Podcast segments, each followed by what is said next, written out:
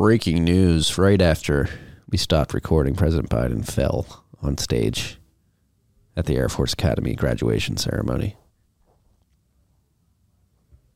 It's not fun to see people fall. I can't believe they're going to try and run this guy again. But we're going to continue running it back week in and week out here. Rabbit Hole Recap. We'll never falter. We'll never fall.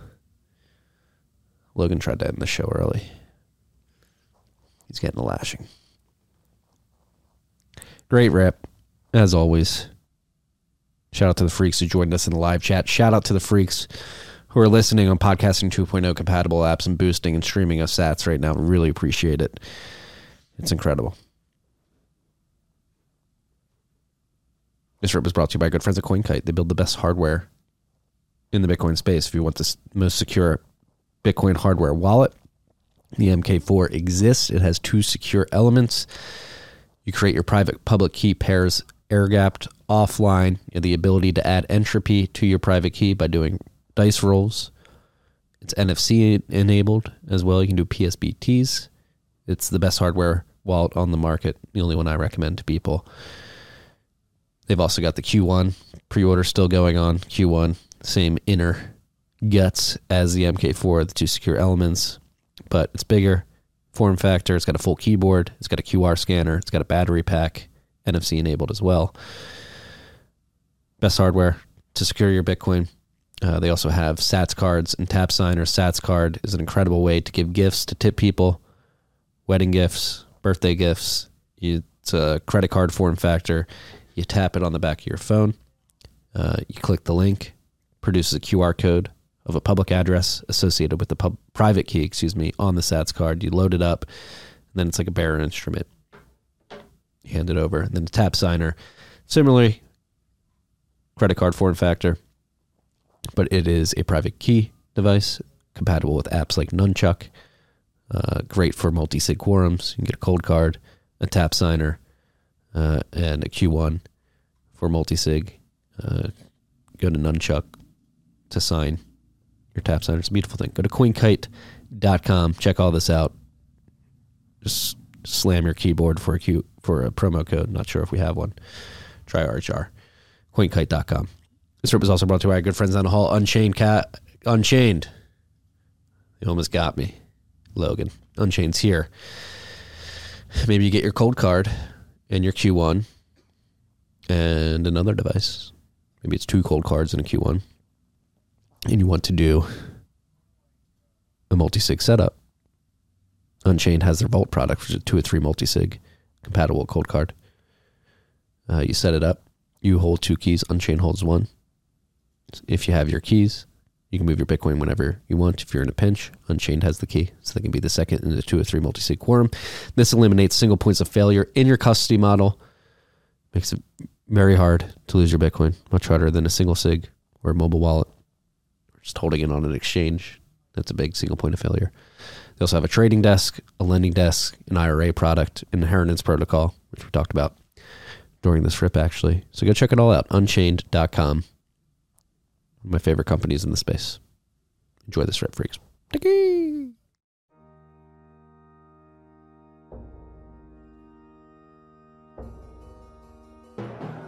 You've had a dynamic where money's become freer than free. If you talk about a Fed just gone nuts, all, all the central banks going nuts. So it's all acting like safe haven.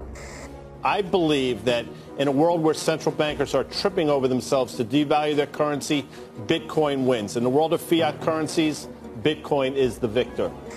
I mean, that's part of the bull case for Bitcoin. If you're not paying attention, you probably should be. Probably should be. Ooh, ooh, ooh, ooh. 255. You never bought a cheeseburger for 255 in your life? When when could you buy a burger for 255? I, I like a good burger in Philly growing up. You can get one. Cheese, lettuce, tomato, onion, nice Kaiser roll. I don't even think like I guess like McDonald's probably had like No, 99 cents burger. burgers, but that like- doesn't count. Talking like a bar burger. No, for 255, I don't think so. We had the hot dog index at, at Bubba Dogs when I started working there when I was 13. So that was 2004. A hot dog was like 150 by the time I hung up the tongs. In 2012, it was at like 275.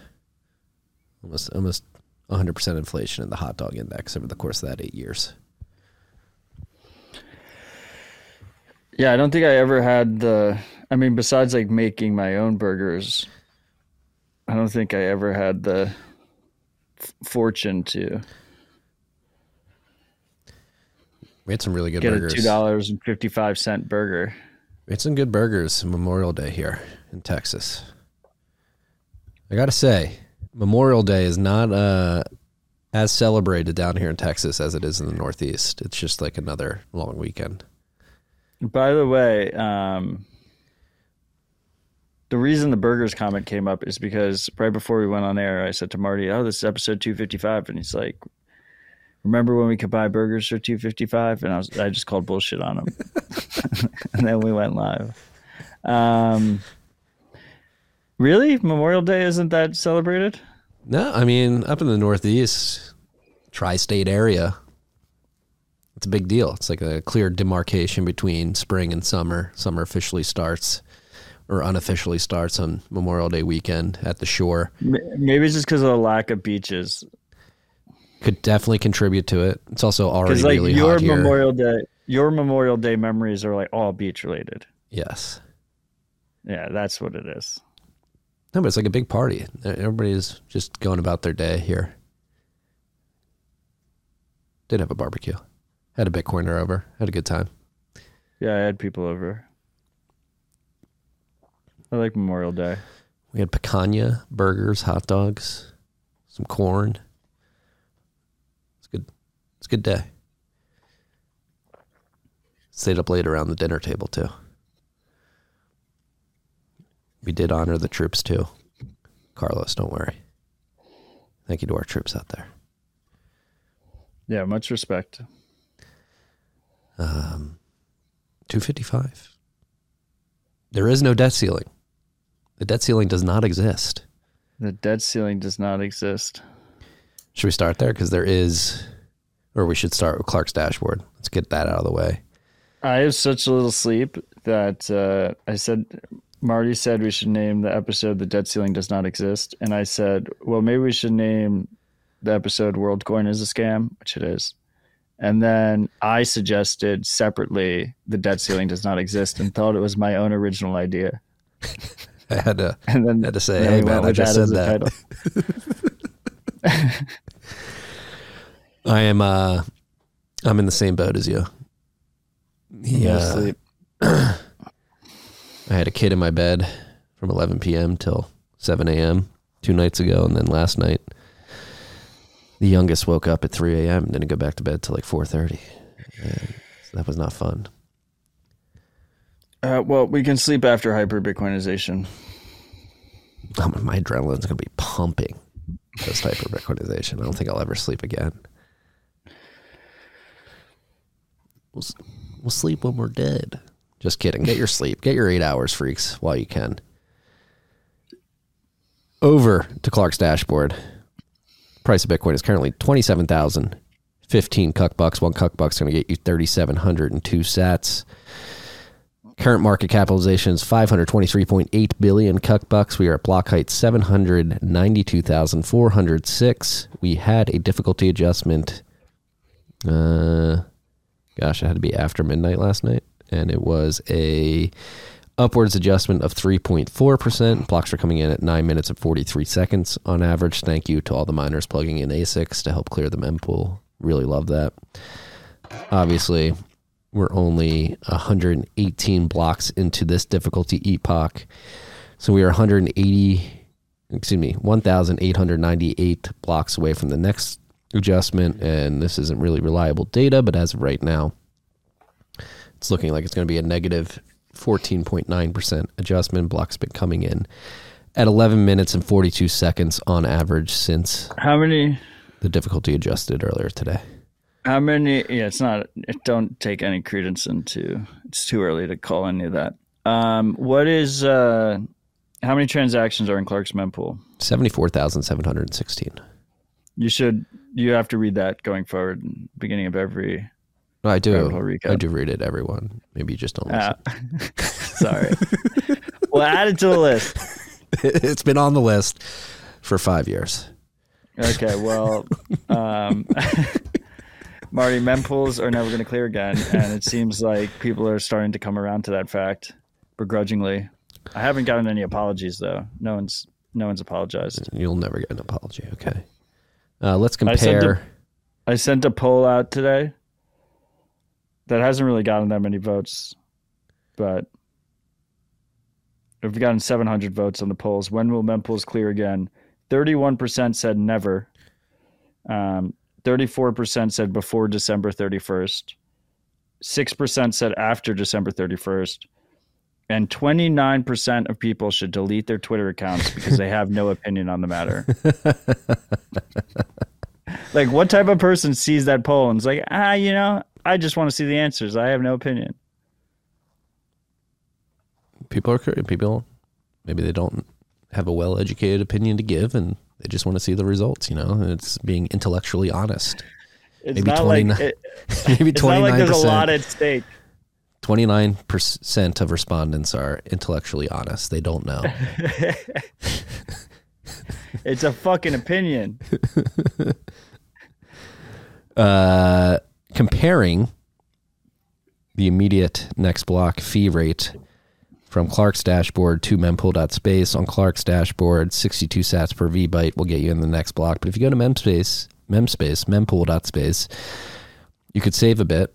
They're saying high priority transactions will get in at 55 sats per V byte. So take that with a grain of salt or not with a grain of salt, just take that as it is. Uh, unspent capacity, wow, we were below 7,000 last week and we skyrocketed up this week. It is 7,668.47 Bitcoin in Samurai Whirlpool unspent capacity. That's an unspent value over 200 million, 207.1 million cuck bucks. Did we cover this? I think we covered this months ago that Clark uh, gets, has a different number than It was underreporting. Yes, we covered it. than Samurai's Whirlpool stats have. Yes. Um, I don't think he ever fixed it because I saw on Twitter that Samurai was saying that it's over eight thousand new all time high. It's over 8,000. But I don't know. Either way, number go up. Great to see. Hell yeah. You know what, Matt? I know you may not like it, but you'll see it in the live chat. When does the InfoWars? Why did you start. get it for? Oh, because you watch on YouTube and I get like it piped in through Ecamm, so I'm delayed. yes. It popped up after you said it. I like uh, Rob Hamilton with empty mempools, handshake, the debt ceiling. Uh, neither exist. um, the what was I going to say? I I don't know if we uh, talked about it last week, but Keeper Wallet added Whirlpool support. That might have been in between last two episodes, um, but it's the first Whirlpool client on iOS. Um, I doubt it was you know the majority of the increase, but um, Whirlpool is now available on every platform. The Keeper Wallet uh, integration is definitely very beta. Um, but beta in the sense of it's like in a testing environment. It's not really like beta, like a beta mail. It's just in beta. correct. It's very like beta. software, like It's software, like software, Marty. Um, uh, the freaks can just assume when I use beta, I'm usually talking about software. It, it might even be considered alpha. It does not have Tor support yet, so keep that in mind. Um, but it does mark a major milestone for Whirlpool, which is that it's now available on every platform Linux, Mac, Windows, Android, iPhone. And um, very few people understand this with Whirlpool. Like the whole dream of Whirlpool is that many different uh, app developers integrate it.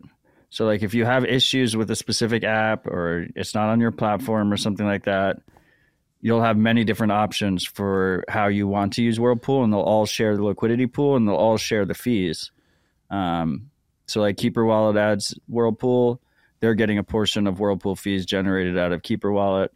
Um, Sparrow Wallet is obviously uh, was the big one. They get a portion, um, and it also breaks up this trust concern that a lot of people have um, for light client users on Samurai because even it, I believe on Keeper Wallet you can use your own node. Um, but even if you weren't using your own node, you're using Keeper's node, right?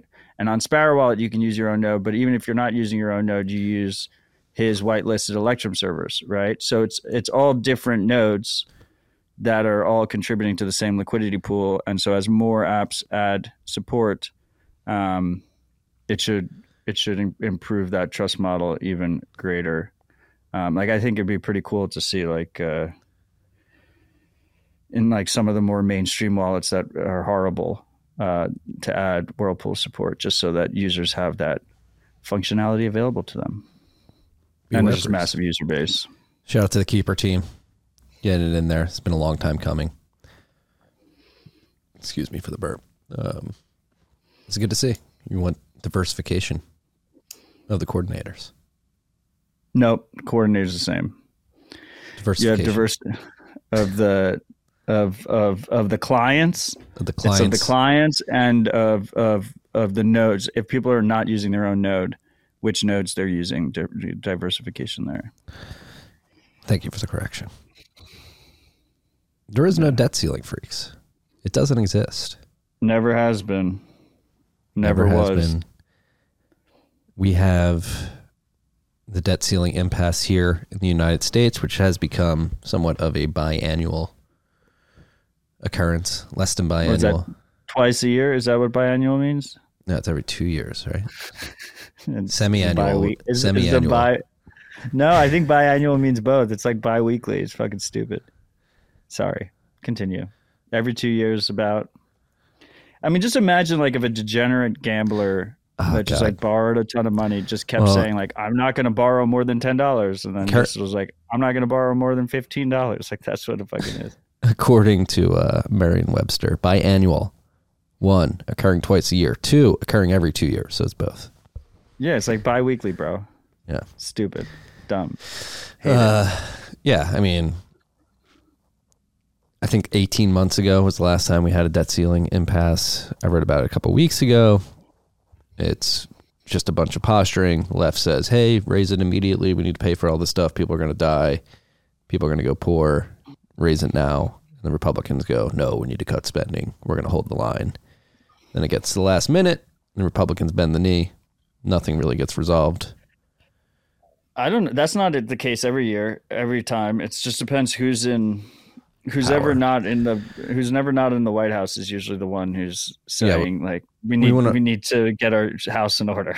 Yeah, we went over this a few weeks ago, I believe. The last time the government shut down because we reached a debt limit and there was no resolution at the time was under Obama. I believe it was like 2016. The government shut down for I think about a month, um, a few weeks at least. Uh, but then, even so, pushed. No real co- spending cuts. There are Republicans saying, like Rep. Tom Massie, who seems to have been like a swing vote on whether or not this will get pushed through. To be clear, it hasn't been pushed through yet. There's still some formalities that, that need to get it over the line, but it's looking like it will get passed. Um, it seems like there may be minimal spending cuts or at least a curb, but Doubt it. doubt it. And there's also like a suspension of the ceiling until 2025. And Oh, till 2025. How long term of them? That's yes, great. well, it was it's again another example of political games. They use 2025 Right after the election. right after the election. And that's actually, if you go and watch the video that Peter St. Onge posted this morning, that effectively pushes the conversation to 2026 because in 2025, post 2024 election, that'll be a lame duck period uh, and nobody will be doing anything. And then after that, you have all the committees that need to be formed. That takes time then. So it really won't be Does not matter because it does not exist. does not exist. Um, but as a Bitcoin podcast. There is something with this debt ceiling deal that does pertain to Bitcoin, and that is the DAME excise tax that Biden was threatening, which would have been a 30% excise tax on electricity for Bitcoin miners, are singled out. Uh, and it seems like that is getting scraped from the deal. So that will not That was part- never going to happen anyway. never going to happen. Officially not going to happen now. Uh, so But that's like classic, right? Like that's I think we've talked about this in the past. Like there's going to be more of those. It's like uh, in the election years, you have all the virtue signaling proposals that they know will never get passed, but they know it riles up their base. So this is one of those, in my opinion. Yes, so digital asset mining energy excise tax has been nixed from the bill. And here in the Forbes article, I'm reading it now, the bill called for a 10% tax on the electricity used by Bitcoin miners beginning in 2024, with that figure jumping to 30% by 2026. Um, so that's not happening. I mean, that would have been a de facto ban on on Bitcoin mining in America Yeah, it would have priced because everybody. out. margins are so tight. I mean, it it would just would have been black market miners only. Yeah. So Biden's trying to help me win this bet, making sure that miners are still plugged in. Logan Carlos in the chat gave you a shout out on using Firefox Reader mode. Very clean. You're gonna say something? You had the mic up to your face. Say it. He said no. what were you gonna say? We know his mic works. Thanks, Carlos.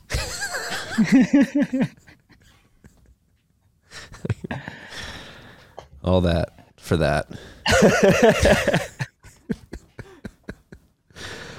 uh, yes, I mean,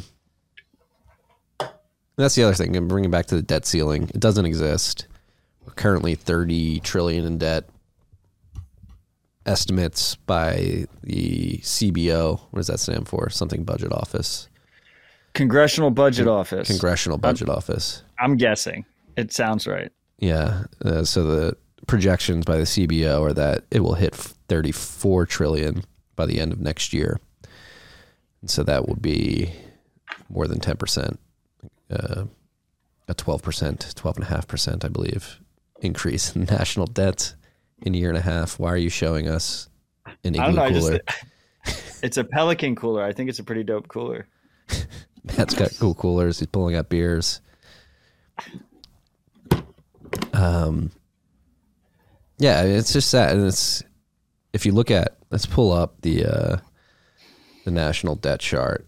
Um, because if you look at it, it's going parabolic right now in the wrong direction, and when you compare it to the Depends on your perspective. the revenues that we have coming in and the I'm just disappointed. I just want a huge shout out to Joe Weisenthal because I know he's disappointed as well. We were hoping this was our moment and the coin was going to get minted, but it's going to have to be pushed off for another two years. At least potentially three. They could technically mint the coin in the meantime and just stack sats with it. I, I still think that's a compelling compelling strategy.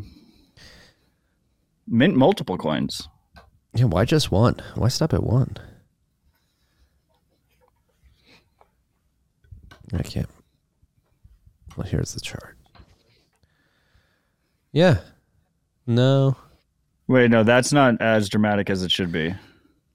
There's one with like a red line under it. I can't. There's one that's just like straight hockey stick, right? I have one of those here. It's just I like the straight hockey stick one. It's provocative. it's a shorter time scale. So if you just go from like 1980 to today. Um, that's the one you're looking for. There you go. Look at that hockey stick. So this is from I think 1971 to today.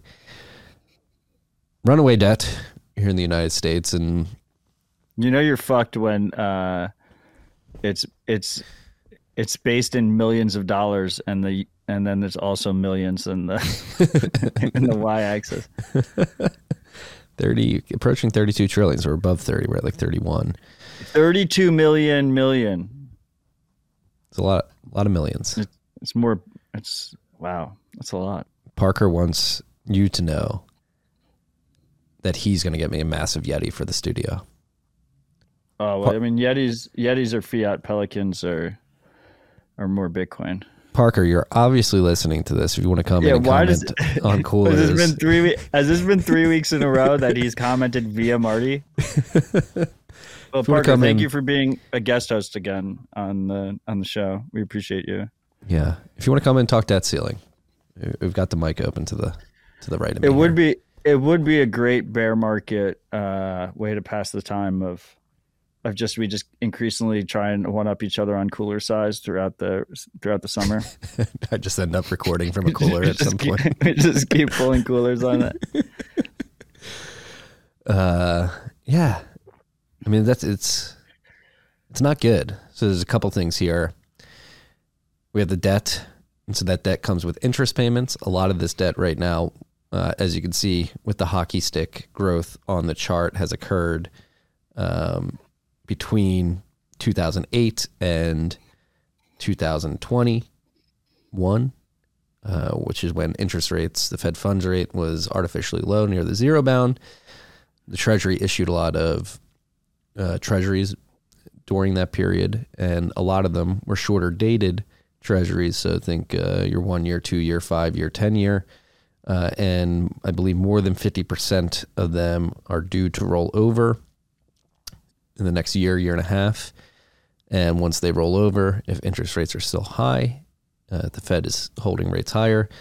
That means they have to roll over at higher rates, which means they're going to have to pay even more interest on this debt that we're seeing here, which will mean that the debt will rise even faster. So that's the position we find ourselves in here in the United States. It's not a good one. As a father of two young children, it is a bit unnerving and disgusting that we have this inability to actually confront this massive problem that is staring us right in the face, literally on the screen right now. If you're watching this, uh, again, I, I wrote about it in the Bent. I believe we talked about it last week. That we need to adopt Thomas Paine's approach to this, which is if there's going to be pain in my day, if there's going to be pain, let it be in my day, not the day of my children. We need to come to grips with this and try to solve it one way or another. I think we just need to stop spending, overtly default on some of the debt, take the pain. It'll be painful, but It it doesn't in matter. Marty. Parker's just, coming just, in. Just stay on those stack stats. Like it, it used to be infuriating to me, and then I discovered Bitcoin. Like we have the ability to opt out, whatever. Like that's not my money. I'm not, you know, I don't have to use dollars anymore. I don't have to save my family's wealth in dollars. Yeah, but you have to pay taxes to try to pay that back, and they're only going to get higher. So that is your money. Yeah, I mean, regardless of the debt ceilings, taxes are a fucking scam. Like, who'd you have on air? Like, he, I thought it was a very compelling argument where he's, he said like two days of every week you're just working Three for days the government. Or two days. Peter That's St. Ridiculous. Here, no, you come over here. Yeah. You get on camera. But that's I'll regardless of the here. debt ceiling. Well, before Parker gets on, I just wanted to say, you know, I'll be on. Parker deserves applause for not being a blue check. Um, Brent Droid in the comments said I shouldn't call uh, Marty a wef cuck anymore because it's not nice. I would say that Marty called himself a wef cuck last week. Um, uh, th- those weren't my words. I just hopped into some real spicy stuff. what did Oh, we're, I was just talking about how Marty got a blue check, so now he's going to eat the bugs and live in a pod and get the chip as well. That's not true. I saw that Uncle Rock started that too. I have not. Yep, he's, Even though he I'm not an Oscar, I'm not. I'm not going blue check. I know. See, we we're aligned. Yeah. I was giving you. I was giving you right before you uh, got on got on the hot seat. I uh, was giving you praise for for not bending the knee to the blue check. A lot of these blue checks are going to do the CBDCs as well. I actually brought the a- Orban to the to the comments today. We're going to start scanning irises. I, I switched. We're going full AI podcast. Give me your irises. I love how I told Marty. Marty said retinas last week. I was like, they actually scan irises, and he's gotten it correct ever since. Parker, this is an Apple computer. Do you know how to operate this? I don't, but I'm gonna try. Okay. One. What up, Parker? How's it uh, going? your your cooler flex triggered me. That um, that's what led to this ultimately. I did really appreciate the Pelican uh, case that we got at uh, The mining event. the mining event. That was a special touch. Yeah, I like the Pelican swag. Good, good American company, made in America still. Apparently, uh, Yeti's making uh, cast iron uh, pots now. Or cast getting iron? into Oh, I, the. I Uh, thought you were gonna say cast iron coolers. I was like, I love cast iron, but that seems very impractical. um, just got to rep my Austin companies. Um, okay, so you guys had up the uh, the the total debt chart. Yes. Okay, so Yes, I want to pull up the the Treasury General account. Okay. this is the same chart. Okay, Marty's going to instruct me how to. Uh, where, where do you want to search? Twitter? where where is that window? That's over here. Yeah, I, you gotta. So you, we look it up online, then we jump in in Slack and All right, like, hold shows on. it on the screen. Treasury General account, Fred. Okay, so Do you I've guys got it. really have a world coin orb in the commons? Um, I think Marty's trolling you. We, So we not fri- yet. We frisk for uh, or, orbs. No orbs in this house. Okay, how do we get By that? the way, while you're looking for that, freaks, uh, there was a story that came out in CoinDesk. They must be listening to Rabbit Hole Recap about the World Coin credentials. Uh, people selling their iris scans um, for their local local fiat or Bitcoin um, since the last Rabbit Hole Recap where we discussed it. And I was Marty asked me like, "What about AI faked uh, eyeballs?" And so like and I didn't have a good answer because I said I didn't want to look into it, and then I looked into it. So thanks for that, Marty. Um, they they scan their real eyeball because there's some kind of check that they're actually a human, probably thermal or something like that, and then they sell their credentials after they do the scan. So it's not like they're selling pictures of their eyeballs; they're selling post scanned WorldCoin credentials. Okay, Parker, So continue. is this technically a Sybil attack on the Sybil resistant protocol? Uh, I mean, no, I mean they just created this dark incentive for people to scan their fucking eyeballs. Uh, but it's still one eyeball per person. It's just some people own multiple credentials now because they bought it from poor people in Africa. Damn. Hate to see it. I'm kidding, freaks. We're not scanning irises here. No orbs in this pretty, house. pretty fucked up. All right, let's get back to debt ceiling. I got, I got ten minutes. Uh, We okay. got Parker dragged into this. Sorry, Parker. Uh, okay, so the thing I wanted to point out here, and this is something that uh, a few folks have been pointing out, um, which is apt, is that so this is the amount of cash that the Treasury holds. So Okay. when they start to get in these debt ceiling battles, um, the Treasury starts to deplete rather than increase its total debt. They will start to basically use cash on balance sheet um, and draw down on it. So that number, if you not necessarily zoomed in, but if you if you saw the actual number on the far right, where it currently is today, is about sixty billion. Um, it's been drawn down from you know um, about a trillion, um, kind of towards about twelve months ago, um, after they did the the tsunami print money in the pandemic. The the the, the central government's supply of money increased massively and then it's been drained. But but kind of like trying to normalize for what is the is the is the federal government's necessary working capital.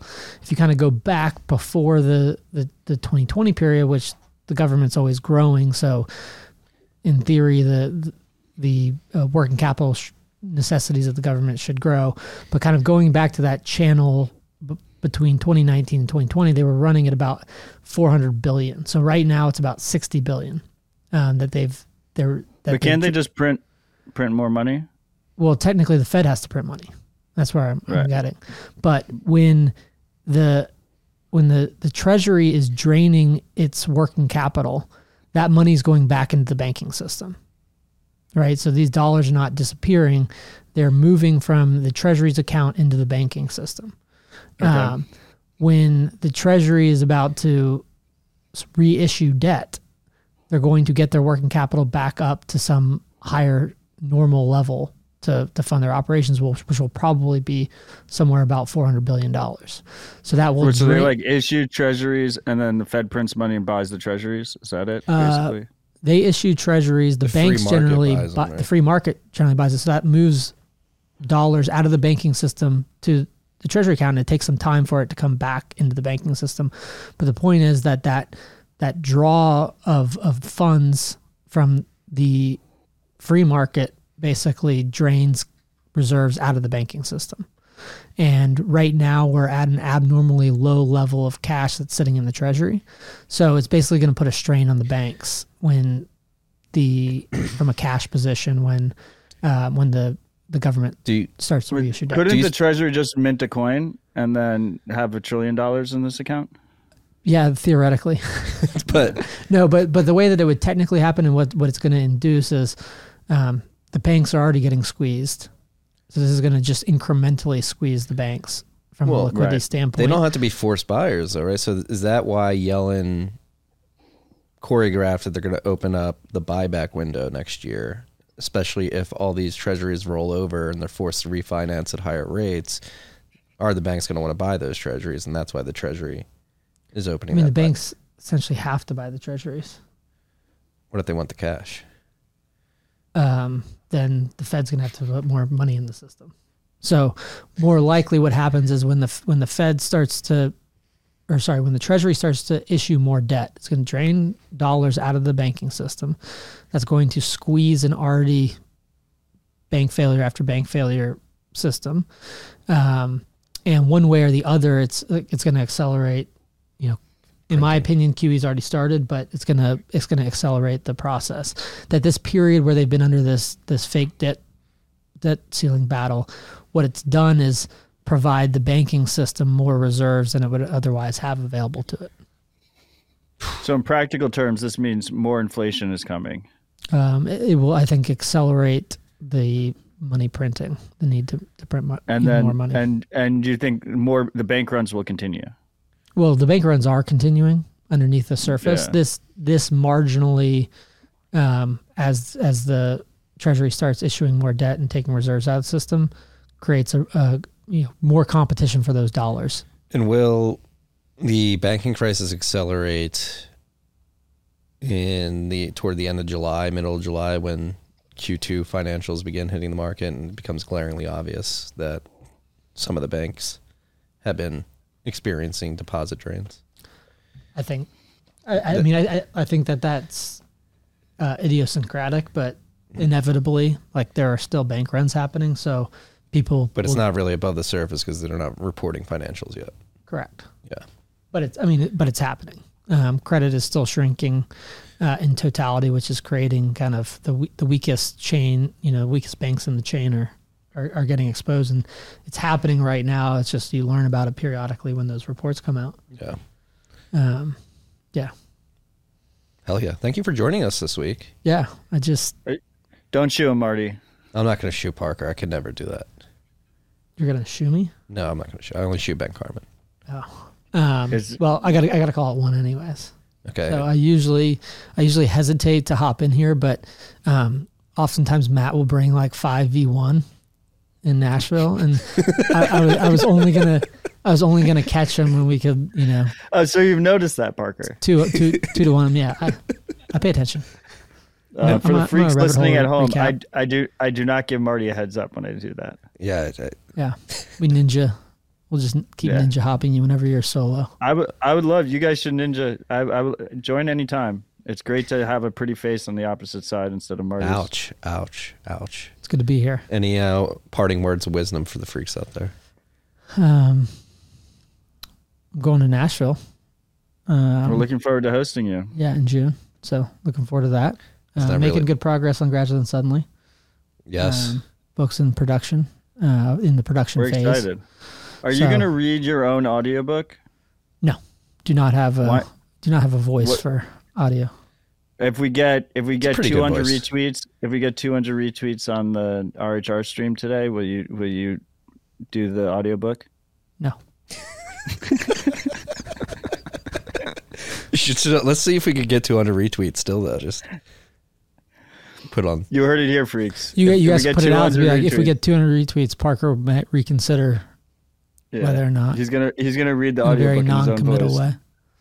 Well, I'm excited for the book regardless, but you should Yeah. consider it. Well, thank you for the update on the treasury account.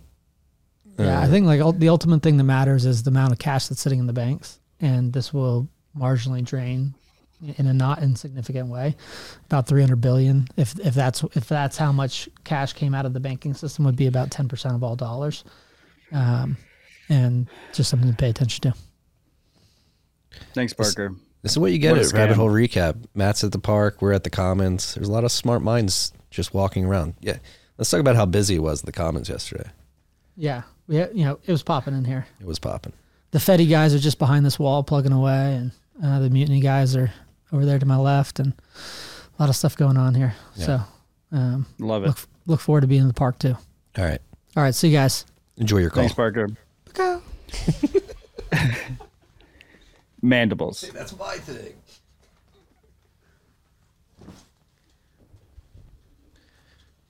You could have exited left. You'd have to go right. It's Thanks for not shooting Parker. I could never shoot Parker. And I, by the way, I feel bad. You you have a very pretty face. Thank you. That hurt. Yeah. It hurt. I'm kidding. Yeah. Yeah, that Treasury General account is something to pay attention to. Yeah, so the It issue. just all sounds like such a fucking scam. A fucking Ponzi scheme.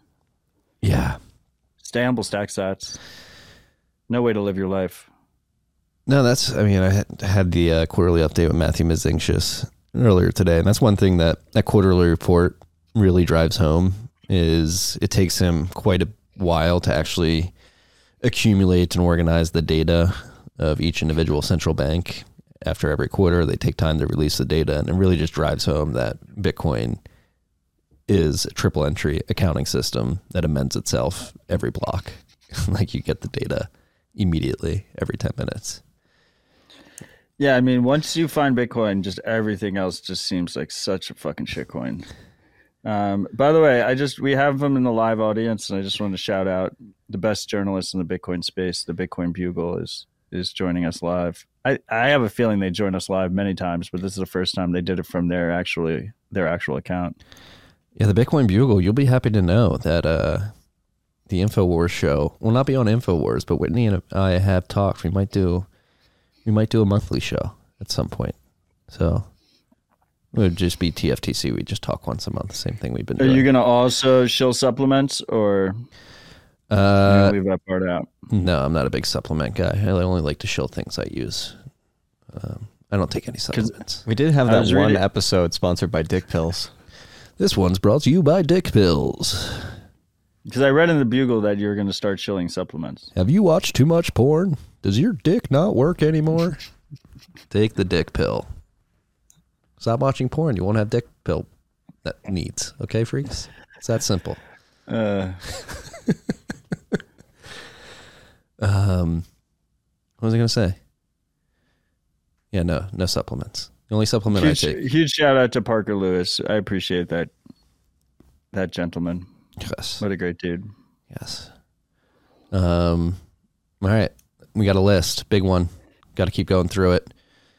John Delaney, like, how can you ask me if the mandibles is really realistic after listening to Parker for the last 10 minutes? Comedian John Delaney's in the live chat. I think it's probably a different John Delaney. Yeah. Would be cool. Would have been cool. Uh, Swan dropped some news last week, almost a week from today, or it was yesterday, or tomorrow. It will have officially been a week. They are basically moving partners, moving away from Prime Trust, which is great to see. They're going to bring as much as possible in house. They're changing No. custodians right now. They're changing custodians. They want Do they, I don't. I don't think they plan to bring things in house. They're just changing their providers. Yeah, so platform sovereignty and optionality with plenty of cash in the bank and a couple of centuries of experience across our leadership team. We're dramatically accelerating our plans for increased redundancy and independence across compliance, settlement, and custody. We're actively working on MTLs, so they're bringing the MTLs in house. That's what I meant. Filing for the New York BIT license. God bless you guys. Uh, and determining appropriate regulatory paths in jurisdictions around the world. We are investing heavily in technology and partnerships to soon have options of redundancy across custody, liquidity, fiat payment providers, security, and hardware wallet support. This optionality will also enable support for new account types and scenarios for families, minors, tax advantage accounts, and integrations. It's good to see. Um, yeah, I mean, look, I've said it on the show many times. Like, Prime Trust is fucked, and uh, anyone who relies on Prime Trust should be looking for new partners or bringing things in house. Um, Swan appears to have gone with BitGo for actual Bitcoin custody. Uh, BitGo is an obvious choice. They've been in the space for a, a long, long time. Little known Um, fact: Mike Belshe, founder of BitGo, invented multisig. Um, besides uh, the Bitfinex hack, they've had an amazing track record. Uh, I think we've talked about the Bitfinex hack in the past, but shortcuts were made because of regulatory reasons, and that doesn't solely responsibility for that doesn't solely go on BitGo. It also goes on Bitfinex on how they wanted to have everyone with their own independent multi-sig wallet. Um, so BitGo is a good option here. And then what's really interesting is uh, for the actual order execution. What's the name? What are they called? Fortress Trust. Let me make sure I'm getting. Yeah, it it's right. Fortress. Um, that's actually that was created by the. My understanding is that was created by the um, Prime Trust founders. Uh, left Prime Trust and then created a competing Prime Trust with a different name. Um, but yeah, good to see they've they figured that out instead of just losing state after state as Prime Trust loses their licenses. Yes. It's formed by leading crypto regulators, bankers, and blockchain experts to provide innovators with compliant financial infrastructure to build and scale So the much next generation bullshit buzzwords. custody and payments infrastructure. Oh my god. Regardless, shout out to Swan, eliminating weak points in that stack, primarily Prime Trust. Next up on the list, BitMEX is renewing the grants for Rene Pickhardt. Did I see they gave one to Amiti as well? Is that on the list? Uh, was Amiti spiral? Might have been Spiral. Let me check. But yeah, great to see uh, Yeah, it was BitMEX continuing their grant program. They provide a lot of open source grants. Yes. So Renee got one from BitMEX. Amiti got one from Spiral. He's really Love to see it. announced last week. Um, Um, by the way, uh, we have been uh, getting a ton of applications to OpenSats. Uh, so if you're an open source contributor looking for funding, go to opensats.org slash apply. We are trying to get those grants processed as soon as possible. well funded. Shout out to Gigi over there for absolutely crushing it. Yes. Um, PyPI, the Python package index, is working to minimize stored user data following a DOJ subpoena. While data demands from authorities are commonplace among large commercial internet services like GitHub, we're unaware of previous public reports about subpoenas directed at open source software package registries. So, the Python pa- package index open source project is trying to defend its users, but it's also another instance of government overreach into open source projects. Yeah, I mean, there's three things to unpack here, and why I put on the list is, um, uh, first of all, you know, governments will pressure centralized companies to get, um, centralized entities to get any kind of information that that those entities have. Um, so we should operate under that threat model always. Um, uh, huge shout out to them for actually disclosing this when they were actually legally able to disclose it. Um, and uh, they are doing the right path, which is to try and limit the amount of user information they have in general. So when future requests come in, uh, they just will have less information to hand over.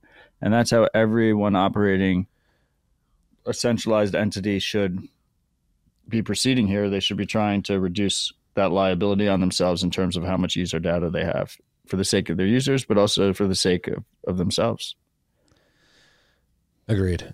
Um, but again, going back to this like government overreach and what exactly happened in March in April of this year, uh, the Python Software Foundation received three subpoenas for PyPI, particular PyPI user data. All three subpoenas were issued by the Department of Justice. Uh, the Python Software Foundation was not provided any context on the legal circumstances surrounding these subpoenas. In total, user data related to five PyPI usernames were requested. The requested names usernames, screen names, addresses, including mailing, residential addresses, business address, and email address, connection records, records of session times and durations, and temporarily assigned network address, length of service, and type of services utilized, telephone or instrument numbers, means and source of payment of any such services, records of all Python package index packages uploaded by giving usernames, IP, download log of a Python package index uploaded by the given username. So they wanted a lot of data, and they're not at. That's the other thing too.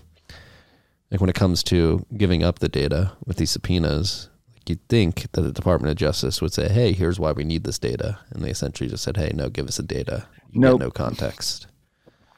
Yeah, you don't get context. No. What do you think? This is a free country, Marty? No, no. We don't live in a free country, freaks. They're trying to lock you in. Building software. They need to know all your information. That's the other thing. We don't have this on the list, but um speaking of WorldCoin, the Orb, OpenAI, Sam Altman was on Capitol Hill last week. I don't think we talked about it, but he's essentially Fuck him. looking to like he went to Capitol Hill and the conversation was around AI. What do we need to do to ensure it doesn't kill all of us? And Sam basically took that opportunity to advocate for a licensing scheme, essentially, where you need to get a license from the government to create these large language models. And the tactic there is to essentially create a regulatory moat for OpenAI and what they do. They would certainly get grandfathered into that. Many such cases, many such cases. This is something that we've seen Coinbase do. Um, you know, you see it all the time. Large companies want regulations to happen. We've seen Uber do it. Um, large companies want to see regulations come in because they can field a team of hundreds of lawyers and comply with those regulations, but small upstarts cannot, and they cannot come in and compete with them. Yes. So they weaponize the government against potential competition and they hurt users and everyone else in the process. And Sam Altman can go fuck himself. Noted. Noted.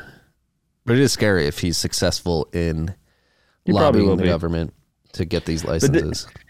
This is why open source is important, right? Because this is how you get around this shit, right? It's like um like BitPay can make as big of a regulatory mode as they want to in terms of accepting Bitcoin as a regulated company.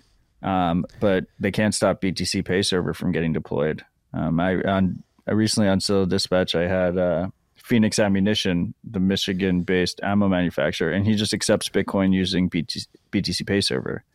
Like they can't stop that because it's an open source project. Um, so this is why the open source movement is so important, and the regulatory capture will continue. Well, it's important to mention that there is an open source movement within AI, and since this is now an AI podcast, we should mention that. Uh, I talked to Paul Miller about it yesterday because he's pretty I love Paul. he's pretty online and tuned into what's going on in the AI world, and I, mean, I think that Google memo that leaked like a month or two ago seems to be coming true. Paul and others I've talked to that are experimenting with AI are saying all the open source large language models are beginning to outcompete the open AIs and the bards of the world, which is good to see.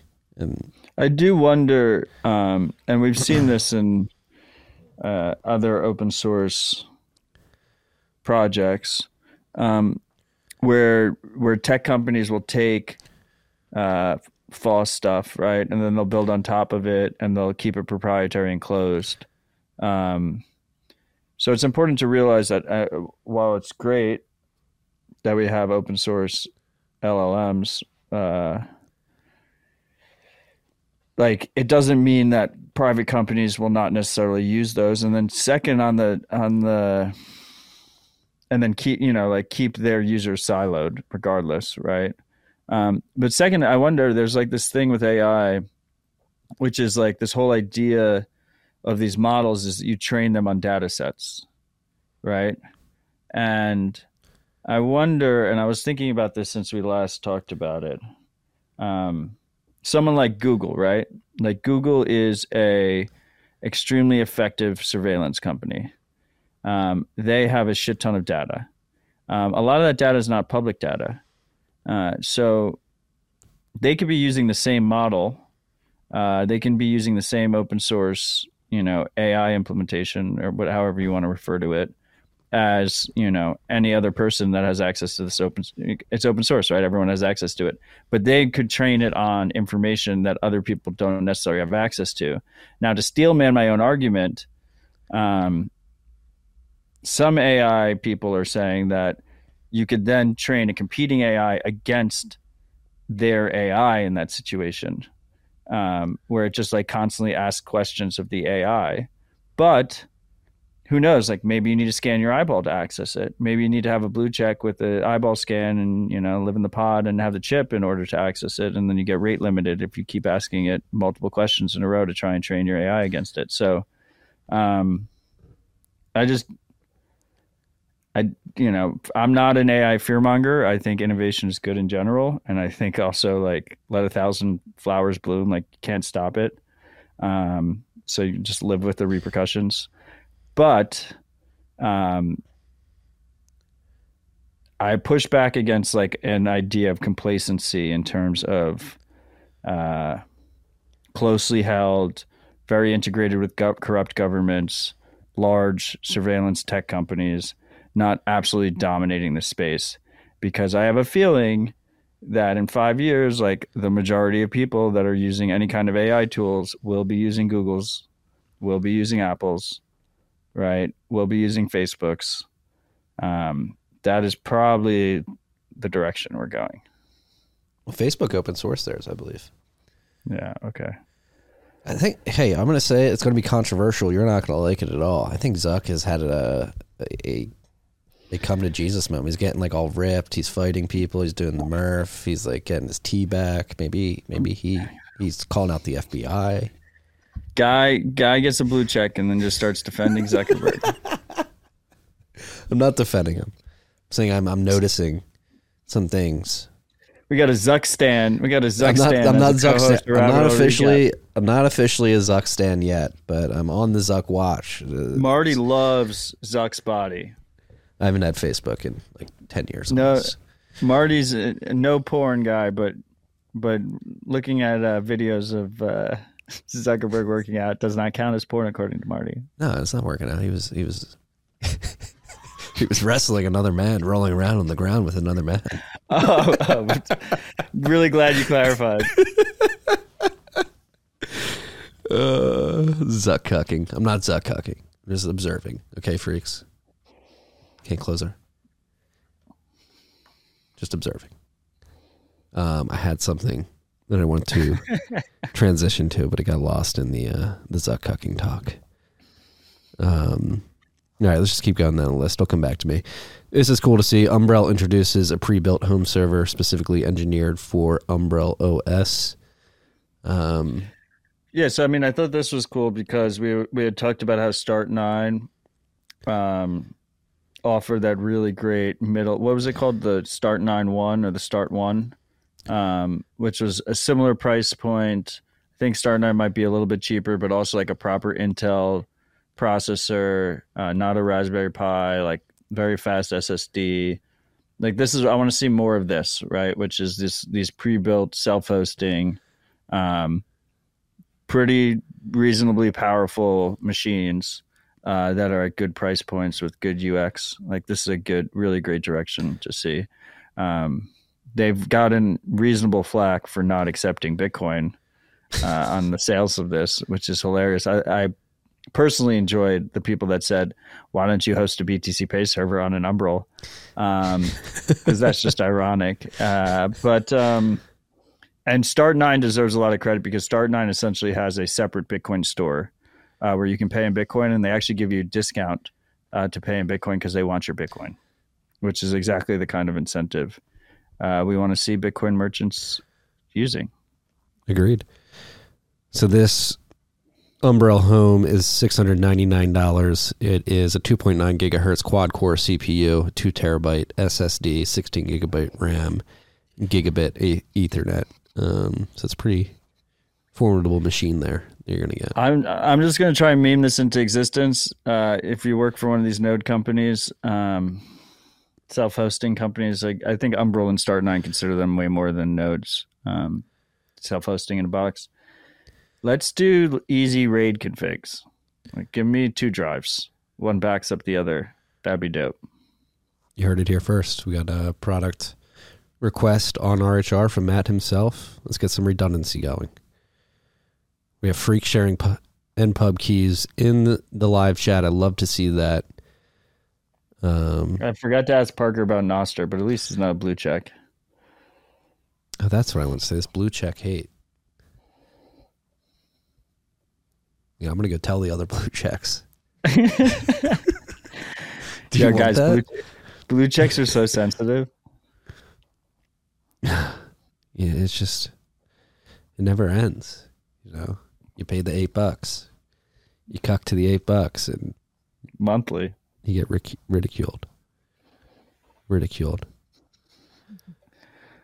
Um, we are on to the software update section of the show. Before we get into that, we're going to read Boost from last week and three weeks ago. I forgot that since we When did the live show, stage, right? we didn't read any. We didn't read any boosts from the live sh- from the show before the live show. So I'm going to go back to rabbit hole recap. 252 Mempool's running hot, and you know, I'm a good host. I'm an honorable man because I'm going back to read these boosts, and you'll understand why I say that as I read them. 69,096 sats. Palindrome boost from Bitcoin 3us. I've learned so much listening to TFTC, RHR. Thank you for the awesome work you're doing. Wading into the mempool slash mempools debate, I think the mempool should be both singular and a collective noun, rather like the way we interchangeably use the word blockchain. There are, of course, many identical Bitcoin blockchains. If there was only one, it would be a total disaster. Got to love the nuances of Bitcoin. I, I like Wrong. that. I like that. I don't I think so. appreciate your support, freak. The difference, the difference is everyone's mempool is not necessarily the same, but everyone's copy of the Bitcoin blockchain is the same because we have consensus layer. Like there's actually consensus on, you know, through, Yes, the, through proof of work. There's actually consensus on what the you know what that Bitcoin blockchain state is. Uh, with mempools, it's a fluid thing. Through many different mempools. Like Marty's mempool might have different, not might not have exactly the same transactions as my mempool. This is true. At Svein Ol, five fifty-five thousand five hundred fifty-five sats, fives across the board. Palindrome boost. Thanks for the pure signal you provide every week in this ocean of FUD. It is an ocean of FUD. It's true. Swim, swim freaks. We're trying to provide good discourse here, funny discourse, valuable discourse. Swim. The discourse has been terrible recently online. Bear markets are always Yes, they always get feisty. yes. At You Quinn Sol- at Quinn Solo, fifty-five thousand sats. Don't you fucking dare stop cursing on this show. You assholes in the relatable way you communicate are the only goddamn reason I listen to the show. Don't bitch out and self censor. People are asking you to stop cursing because kids are in the car, then don't fucking listen in the car. or teach your bitch ass kids that there are some words you say and others Wow. you don't. And don't put a disclaimer on this, or we've already lost. For real though, don't change a thing. You guys are awesome. Shit. Well, I will say, you know, that's three weeks old, uh, but I never stopped cursing. So thanks for the support, freak. I think you've been good so far today. I'm I'm the only one cursing. It's because I had to read them. Uh, and then top four boosts from last week's rip: two fifty four, no rest for the wicked at Natgas Immersion, eighty thousand eighty five sats a boobs boost. See you at BitBlock Boom in Austin. Stay humble, stack sats. Great advice. At Wank Spooge, it's one of my favorite names. Wank Spooge, sixty nine thousand six hundred ninety six sats, a sixty nine palindrome boost. Pee pee poo poo. I hope you're proud of yourself, Wank Spooge. Appreciate the support. At Eric nine nine fifty thousand sats. Stay humble, stack sats. Thank you, Eric. Great advice. And then at Mav 21, 50,000 sats, humbly stacking. Eric Nine Nine's a real one. He really is. across the board, across all shows. Thank you, thank you, freaks, for for supporting us. It's uh, it's really great. We appreciate it. It keeps us going, It really even does. when we're even when we're delirious, even when you don't want to continue the show because Marty got a blue check. Just every day, in and out. Just the support really means the world. I get to go to Bohemian Grove now. They're letting me go to Bohemian Grove, dude. I need Was that blue check only? Yeah, it's blue check only. They- They've expanded the. uh I don't know what that is. Is that Um, like a thing in Austin? No, it's in California, I believe. No. It's like an Illuminati thing, and I'm I only got the blue check because because I want to do some investigative journalism on Bohemian Grove. Okay. Yeah. Okay. There's gonna be so many excuses. So many excuses. Oh, you haven't fallen down the Bohemian Grove rabbit hole yet, you? I mean, it sounds like you just admitted to being part of the Illuminati, Marty. I have the option to go to Bohemian Grove and decide if I want to join because I have a blue check. I'm just going to go and uncover all the the terrible stuff that they do. Okay, we're waiting. Okay. Yeah, I David that Humphrey. David Humphrey. Ah, I love this show. Software updates. Amherst version 0.52.2 has been released. It's Amethyst. Ameth- Amethyst. It's the Android Nostr client. Amherst is a college. Amethyst, you're right. So that's out there if you're running Amethyst on your Android device.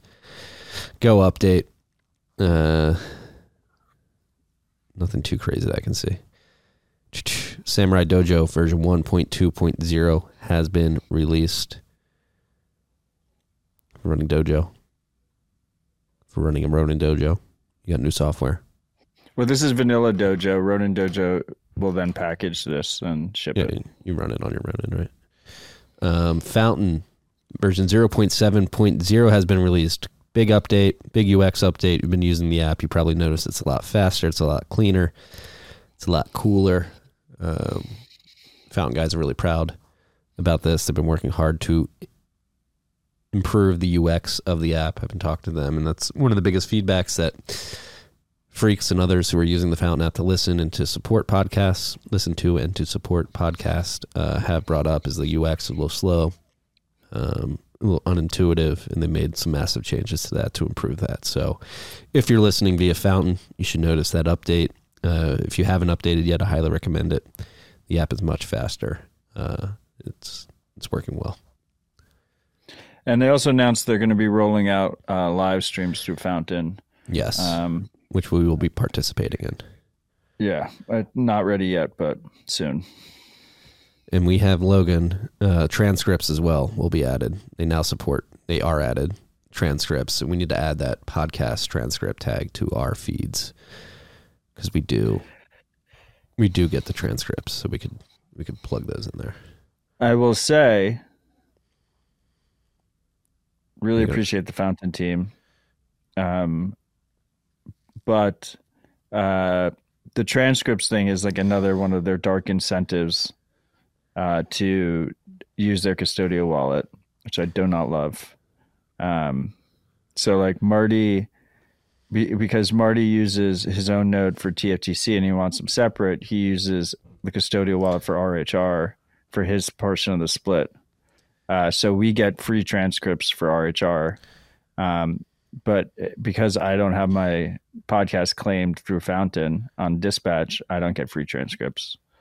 Um, Well, we use an AI service for TFTC. It's pretty cheap. How much is that, Logan? I'm obviously you can do transcripts outside of Fountain, but my point is is that it's free transcripts if you you know are part of the the full Fountain vertical integration, including custodial wallet. Yeah, but they'll still populate your transcripts if yeah, you just yeah, you have to pay. Everything ever has transcripts now. You stick stuff in Slack, it has transcripts. I think Adobe has transcripts. If if Brian Bishop shows up to a meetup, you'll have a transcript. It's a beautiful thing. Those are the, those are the best transcripts. It caused a lot of drama at BitBlock Boom 2020. Bitsteins. One of the, one of the most epic talks of all time. Probably- Probably meme warfare. Probably my favorite Bitcoin presentation of all time. Yeah, that was a good one. Shout out to Bitstein. Shout out to Bitstein. Actually saw him yesterday. Had, a- had a long conversation with him. He's doing well, if anybody was wondering. Nunchuk version, desktop version 1.9.19 has been released. Uh, they've enabled inheritance claiming, which is pretty cool. They have a new co-signing policy uh, and improved performance. Running Nunchuk on desktop.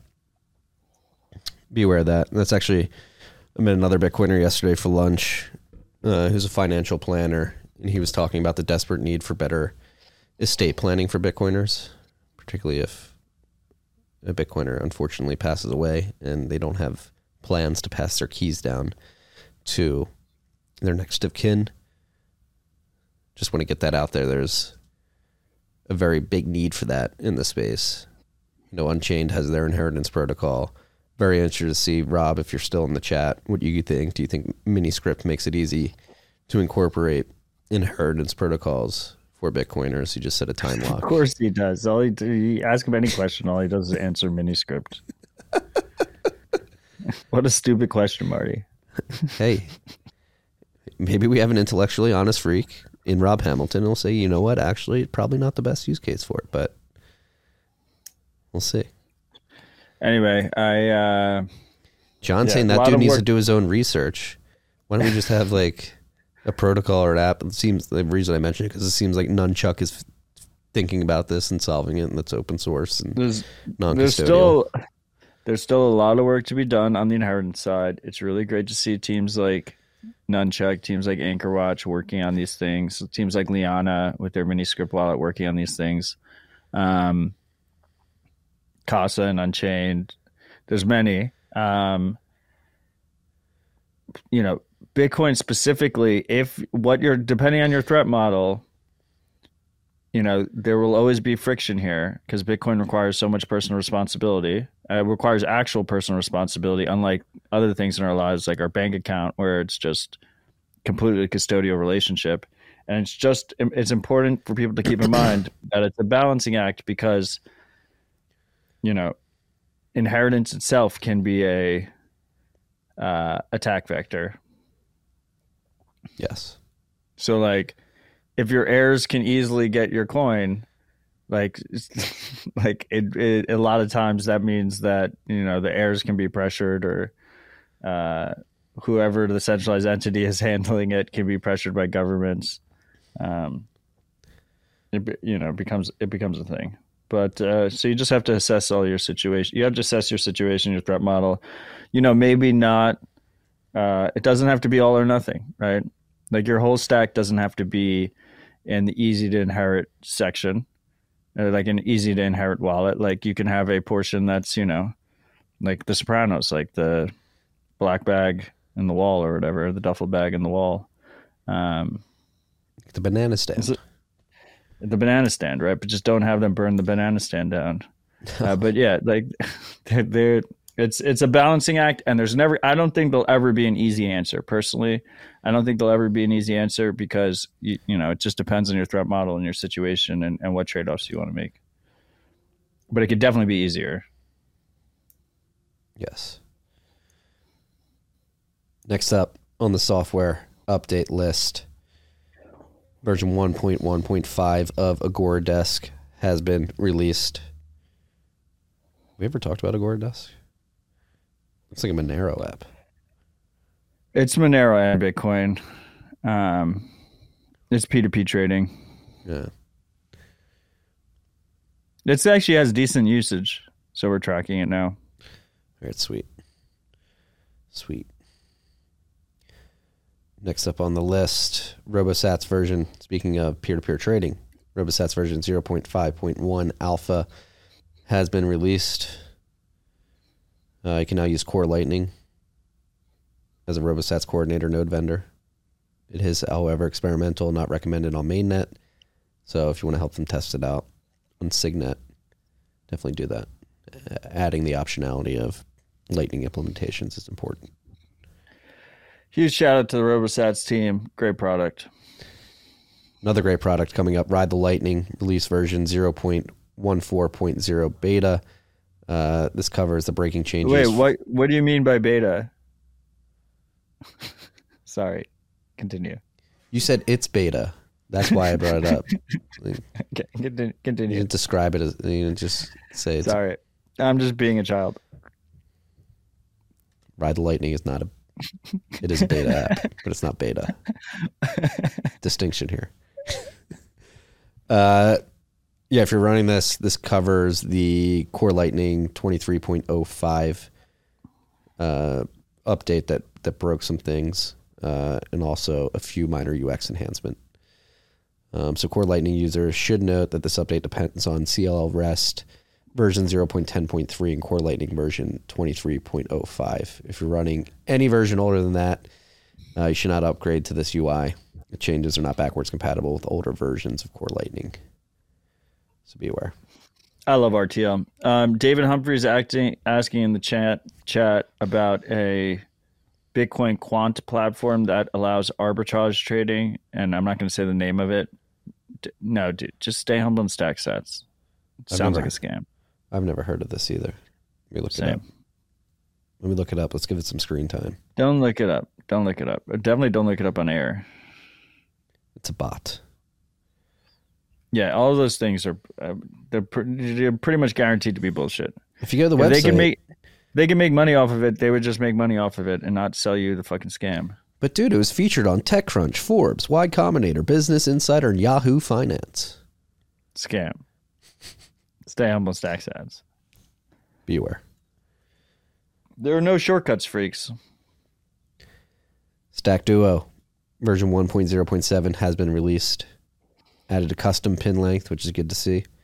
Makes it harder to guess your pin. That's about it. I think they're gonna add Whirlpool soon. Oh yeah. Nostur with the UR. Not a great name. Nostur. Uh, version 1.0.44 has been released as an iOS Nostr client by Fabian Lock- Lockman. Um, looks pretty pretty clean too. Looks like they're copying Twitter like UI for UI here. Have Elect- not used it. Electrum version 4.4.4 has been released. Nothing in the release notes there. Well, Logan, click Electrum on the top. Then go to do you see changelog or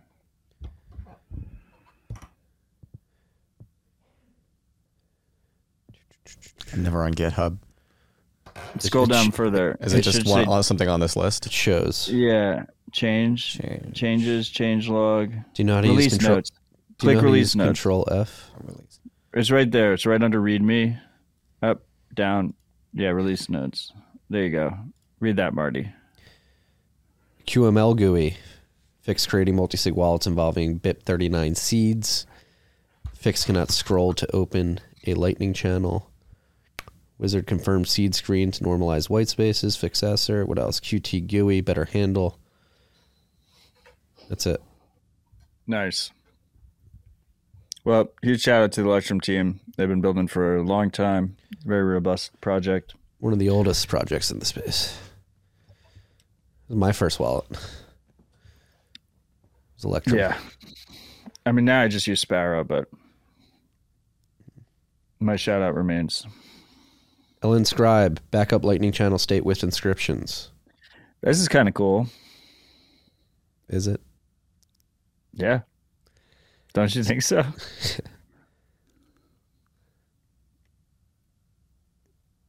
So you you inscriptions you encoded on chain. I'm just trying to think of having your channel backup on Yeah. chain is so you know how Lightning channel backups work, right? yes ongoing, consistent. Every time, every time you route a payment, you have to do a new backup. So, um, historically, like the way a lot of people do it is like they have like a USB drive connected to their node, um, that gets updated every time, and then if you're if for some reason your node fails, when you restore that channel back up, it doesn't like give you your channels back. It just force closes all your channels, but at least you get your money back. Um, so my basic understanding of this is they would just inscribe that data continuously into the Bitcoin blockchain. Um, could be expensive. Sounds expensive to me. It sounds like you're just trying to make sure you win your mempool bet by highlighting this. Every freak should go inscribe all their channel. no, that is not what I'm saying. I just think it's novel and interesting. It's a trade off balance, right? But like if you have a high value lightning node, it could be a cool way of backing up your channels. We're just Marty, I don't need to encourage. First of all, we're just beef up I- your your node stack and I do encourage. Well, it'd be nice if these, you know, pre-builts had RAID in them. Goes back to my earlier statement. Uh, but uh, yeah, I mean, I encourage Bitcoin uh, usage. Uh, I've never actually encouraged inscription usage. Um, but yeah, people should use Bitcoin more often. this is very self-serving. Yeah, for my for my break even bet with you, because it just keeps being double or nothing. My hundred thousand, my two hundred thousand sats I have on the line with you. I will once again tell the freaks that it will cost me significantly more if mempools never clear again than this bet. It will cost us all significantly more. I was talking to someone at the park uh, a couple days ago. He's like, "Shit, dude, I wasn't thinking like." like if Balaji is correct, like fees are going to be ex- extremely expensive. I was like, yeah, dude, get it in your head. Listen to the Balaji episode tomorrow, Freaks. He might be correct. Very Anyway, fees Don't- are going to go up, and everyone should just prepare for it. yeah. It's um yeah, Balaji lays out a very compelling case for fees are going to go up. Beware. There are currently 295,432 transactions in Mempool's Mempool. It's 220 blocks of worth of Oh, transactions. that's oh, that's interesting because you read Clark's, but Clark's is a is probably a 300 meg mempool, so you don't get all the transactions. Mempool.space has the expanding mempool. currently on one gigabyte. Yeah, there you go. And like this is like this is our we should all be grateful that we get to practice and get comfortable using on-chain Bitcoin while fees are still incredibly cheap. And it will, you know, because otherwise like learning in the future is going to be significantly more expensive. Yeah. Here's one thing I do want to highlight while we're on this topic. Again, I think I've been pretty clear. Uh, Logan, go to insights.braiins.com and then on the homepage, go down to daily mining revenue and just put it at six months. Uh, we have John Delaney saying testnet exists. Testnet is a shitcoin, and just do everything on mainnet. Yeah, zoom in here. I mean, this is just interesting. Um, so yeah, ordinals inscriptions became popular at the beginning of this year. Mining revenue in dollar terms, January one was fifteen million.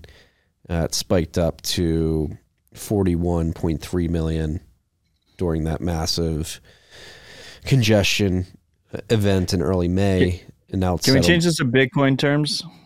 Yeah, go to transaction fees next to it. I think looking at this in dollar terms is just it doesn't make any sense. and then click It's uh, better to look at it Bitcoin terms. click the yellow away. There we go. And so yeah, similarly using the same thing. Jan one uh, average fees per block, and I believe this is a 2016 block. Oh wait, no, it's of that day. Um, so over the course of 144 blocks that day on Jan one was 11 million 700 thousand sats. During the crazy congestion spike, got up to four billion um, or excuse me, 400 million 93 930,000 sats. Uh, right before that spike was when Marty tweeted out the inscription's fad is over. I, I have it on good authority that people just spam the network intentionally because of that. It's Kidding. true. They were listening to Rabbit Hole Recap. Uh, but now it's settled around 53 million 700,000 sats and fees uh, per block on average as it stands today. And so that's up like 5x since January. So Since so it's, it's up about five x since Matt said mempools will never clear again. And to be clear, fee, um, overall block subsidy isn't up 5x. Obviously, you have, or block reward isn't up 5x. You have the subsidy, which is 6.25 Bitcoin. So as of right now, each block is bringing in about seven, um, or 6.8 Bitcoin in revenues. Twice in a row. Bitcoins? Few. you said Bitcoin for both of those, as you should. It makes sense. I did. Be aware. Uh, BTC Pay Server version 1.10.0 has been released. If you think the plural of Bitcoin is Bitcoins, you're wrong. and You should feel bad. and you disagree with Satoshi, so you should really feel bad. Yeah, well, you know, I'm Well, not a no. Satoshi worshiper. I leave that to the blue checks. I know you have your Satoshi underwear that you wear on show day every day. Okay, Dude, you're not supposed to share that. he's got Mac just has like a Guy Fawkes image guarding his junk. Love it. Great style. Uh, BTC Pay server update. Uh, there was a substantial disk space consumption, so they're removing all data pertaining to the past webhook deliveries. Uh, generally used for debugging integrations will be regularly purged. Hereafter, any webhook delivery data older than two months will be automatically deleted. If you want to read the blog post explaining this, they laid that out. Uh, this is hilarious. There's something wrong with your go to the blog post link. BTC Pay server, something wrong with the time on your blog post. Uh, it's May 32nd, 2023. it it doesn't exist. Nice. Should, should be June 1st. Off by one. Off by one. Created today. May 32nd.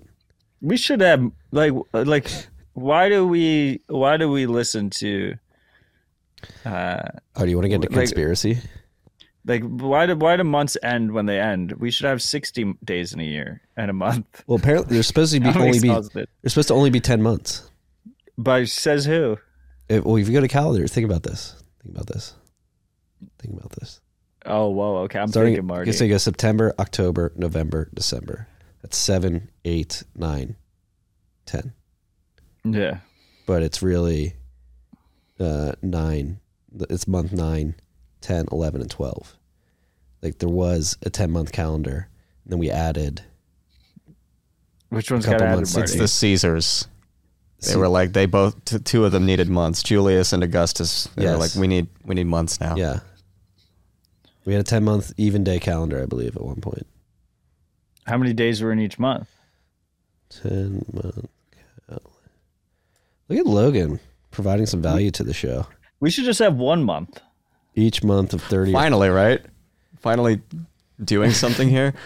Thanks, Logan. We appreciate you. Yeah, and the year was only 304 days long. This is interesting. Wow. They added days to the year. Yeah. I can't believe we let them get away with that. Neither can I. There were some. Do you guys want to watch like a conspiracy video? No. what? How long is it? Know, let me find it. Um, No, just good. What? What is it? It's about the months. Wait a second. Give a sec. Who the fuck gives a shit? I was joking when I said that. Why do we agree to how many days in a month? I don't give a shit. We're gonna use block height for past time and future time, whatever. Let me It's a solved problem. What else do we have on the list? You're gonna look at this. I'll look at the list. About time you do something around here. I made the fucking list. You just have And- to read it. One thing left on the list. NSEC bunker, Nostr Key delegation, This is pretty big. Key delegation on Nostr is like a big problem to solve.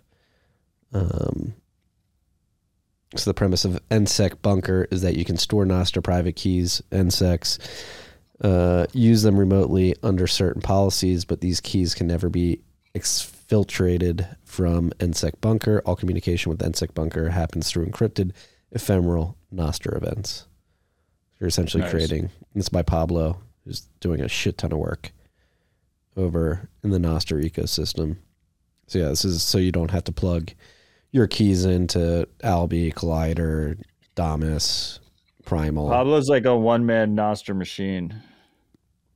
Huge shout out to Pablo. Yes. I mean, I just,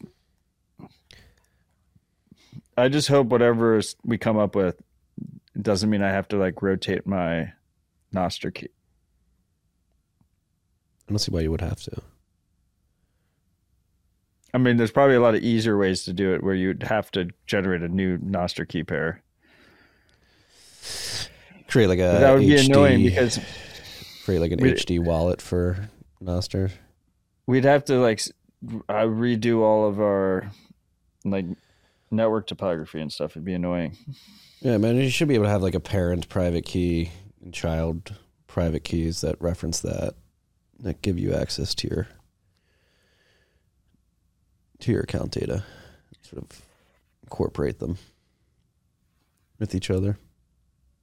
I'm just talking out of my ass, but that makes sense, doesn't it? Well, I mean, the identifier is the public key, right? And then I think, yeah, I I don't know. The identifier is the public key, though, the master public key, which is just a single public key private key pair right now.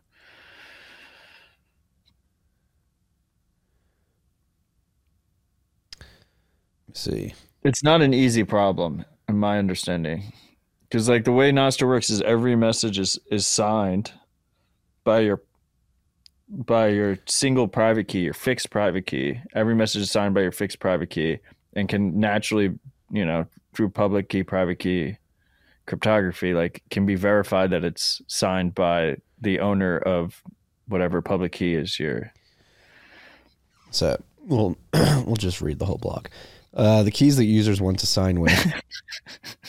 so your user keys are u- keys that you want to sign with. For You example, have- your personal okay. company's keys. These keys are stored encrypted with a passphrase, the same way LND stores keys locally. Every time you start NSEC Bunker, you must enter the passphrase to decrypt it. Without the passphrase, keys cannot be used. And then NSEC Bunker's key. NSEC Bunker generates its own private key, which is used solely to communicate with the NSEC Bunker admin UI. If these keys are compromised, no key material is at risk to interact with NSEC Bunker's admin UI. The administrator's key must be whitelisted within NSEC Bunker. All communication between the administrator and NSEC Bunker is end-to-end encrypted with these two sets of keys. Non-whitelisted keys simply cannot talk to NSEC Bunker's admin UI. Uh, then Nostr Connect. NSEC Bunker listens on certain relays specified in the config file for keys that are attempting to sign with the private key. It cuts off there. Um, so it seems like NSEC Bunker is like a centralized solution that can't get access to your keys, but you can delegate permissions to to allow your key to be signed to access different clients. Well anyway, I appreciate you, Pablo. Thank you for working on this. Yes. Pablo, if we are speaking out of our ass, please correct us on Twitter. We probably are. Just as- assume we are. Assume we are. But Nostr's the future. Blue checks be damned. the future is here. I think uh, I want to propose a nip that uh, if uh, no, I, I don't want to. I don't. I'm not going to propose. I, any even joke censorship is not okay. So I will not say my joke. Well, I'm not censoring your joke. I, no, my joke was going to be that uh, that if if your public key is linked to a blue checked Twitter account, then all Nostr relays should not relay your messages. Luckily, mine isn't. I spun my own up. Not connected to Twitter at all. You, I mean, you still you linked it in Nostr directory or whatever. No, I didn't. Didn't you? You never did. I don't think so. You never like tweeted out your NPub or anything. No. I see that smile. For the audio listeners, he has. Ban the blue checks. No, don't ban the blue checks. Let them just live in their pod and eat their bugs. Like it doesn't matter. We don't have to fight them out uh, outwardly. It's a horrible way to live your life. Us blue checks don't live in pods, okay? I don't. I don't have anger against blue checks. It's mostly pity. Pity, not even disappointment. I feel for you. I wear my blue check with honor. You should get a blue check uh, necklace, so people, when you're on the street, people know you're a blue check. No, we, we get blue check pins at Bohemian Grove when we show up. There you go. uh, Noted. Someone just tagged BTC pins in the comments. hmm, that's all we got for the list. You want to riff on anything? Yes. Anybody? Uh, this is relatively tight rip as of right now. So if anybody, I mean, we have a lot of people in the comments. Is there anything? Uh, is there anything we didn't cover this week that uh, you you think was a highlight that we should have covered that we that we missed? Kind of like that as a recurring nod to the audience. I think we cover most things. I think we do a good job. Just gonna pat myself on the back. There's going to be some massive thing that we missed. That they're going to be like, huh. And uh, yeah. let me check. Uh, Um, I mean, huge shout out to the team at Wavlake. They had like a great, they had a great post on um, value for value with with music, streaming sats to artists. love that team. I was pumped Um, to to meet Michael and Sam in in Miami. Yeah, they're weeks ago. great. They're really fucking awesome. Um. Yeah, I mean, I mean, I think do it was a have three episodes to get edited today. you have three episodes. Do you want to riff on that, or are you are you asking us? Uh, he's to- trying to get us to wrap it up. Logan, don't make me get the switch up, okay? you do not barge in and say wrap it up. Let's let's riff on the three episodes. Uh, well, one you already edited and then we posted. That was good. Uh, was the one with Matt Dines yesterday from Build. A lot of people don't know about. you know, a lot of people know about like public pensions and Social Security being Ponzi, uh, but they don't really focus on the private retirement accounts that many boomers have piled their wealth into and are now sitting with a 80 Everything's a Ponzi. Yes, 80 20 bond stock splits, and the bonds have obviously been getting massacred. It's a massive problem. Uh, Matt did a great job of breaking down, but he also, Thanks. um, Matt Dines, not Matt Odell, Uh, okay.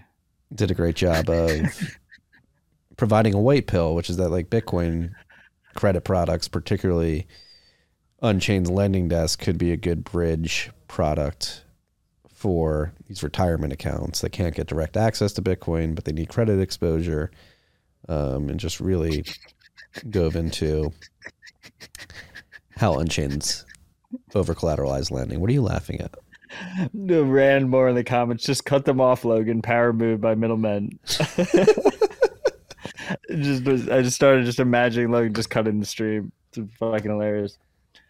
But yeah, anyway, check out Marty's recent rips on TFTC. Search TFTC in your favorite podcast app. Well, check And, out. Uh, Well, now I'll show CD for you. Citadel Dispatch. Adam Back, Jack Mallers. Great conversation. thank you, sir. Search Citadel Dispatch in your favorite podcast app. Adam Adam Back reading the live stream Click as he's as he's on the show. He loves he loves the live audience. He was just he was very engaged with the live audience. Love to see it. And then go check out Um, the uh the name's escaping me, the gun. Phoenix? Phoenix Ammunition. Yeah, Phoenix ammunition. Yeah. That was fun. That was a good rip. He's uh It was a big flag episode. You both had flags behind you. yeah. I, we didn't coordinate. We didn't like. Uh, I was like, "You got your flag. I got my flag." Let's, let's, we didn't. There was no coordination. but yeah, it was an honor and a privilege. I, I think it's so cool. Like that's how we we win on just really good you know, well-run small businesses moving to BTC Pay server and accepting Bitcoin. And it's like, yeah, like would it be great if you know every gun store in America accepted Bitcoin? Sure, but like in the meantime, like if a few good ones accept, like that's enough, right? And it's like, it, and and I think you can extrapolate that in in localities too, right? Like in Nashville, like if you have a grocery store or two that accepts Bitcoin, uh, then you just I'll drive twenty minutes to go to that grocery store, right? If you have you know a hardware store that accepts Bitcoin, I'll drive twenty minutes to go to that hardware store and you just need like one solid one in each in each you know sub segment in the beginning and that's how it starts right and then more and more will get censored and realize that they're better alternatives and move to bitcoin right Yeah. One at a time, one small business at a time. We're gonna win. I'm feeling good. we we good. must win we must win freaks there is no other option there's There's no no- other option mandibles I've got the fire. These people don't deserve our respect. They don't respect the debt ceiling. They don't respect your freedom. They don't respect you. You shouldn't return the. You should return the favor by showing them the lack of respect that they deserve. People are predators. They're parasites. They're a scourge on this planet, and Bitcoin defangs them. love you marty love you logan love you freaks stay humble stack sats Peace and love.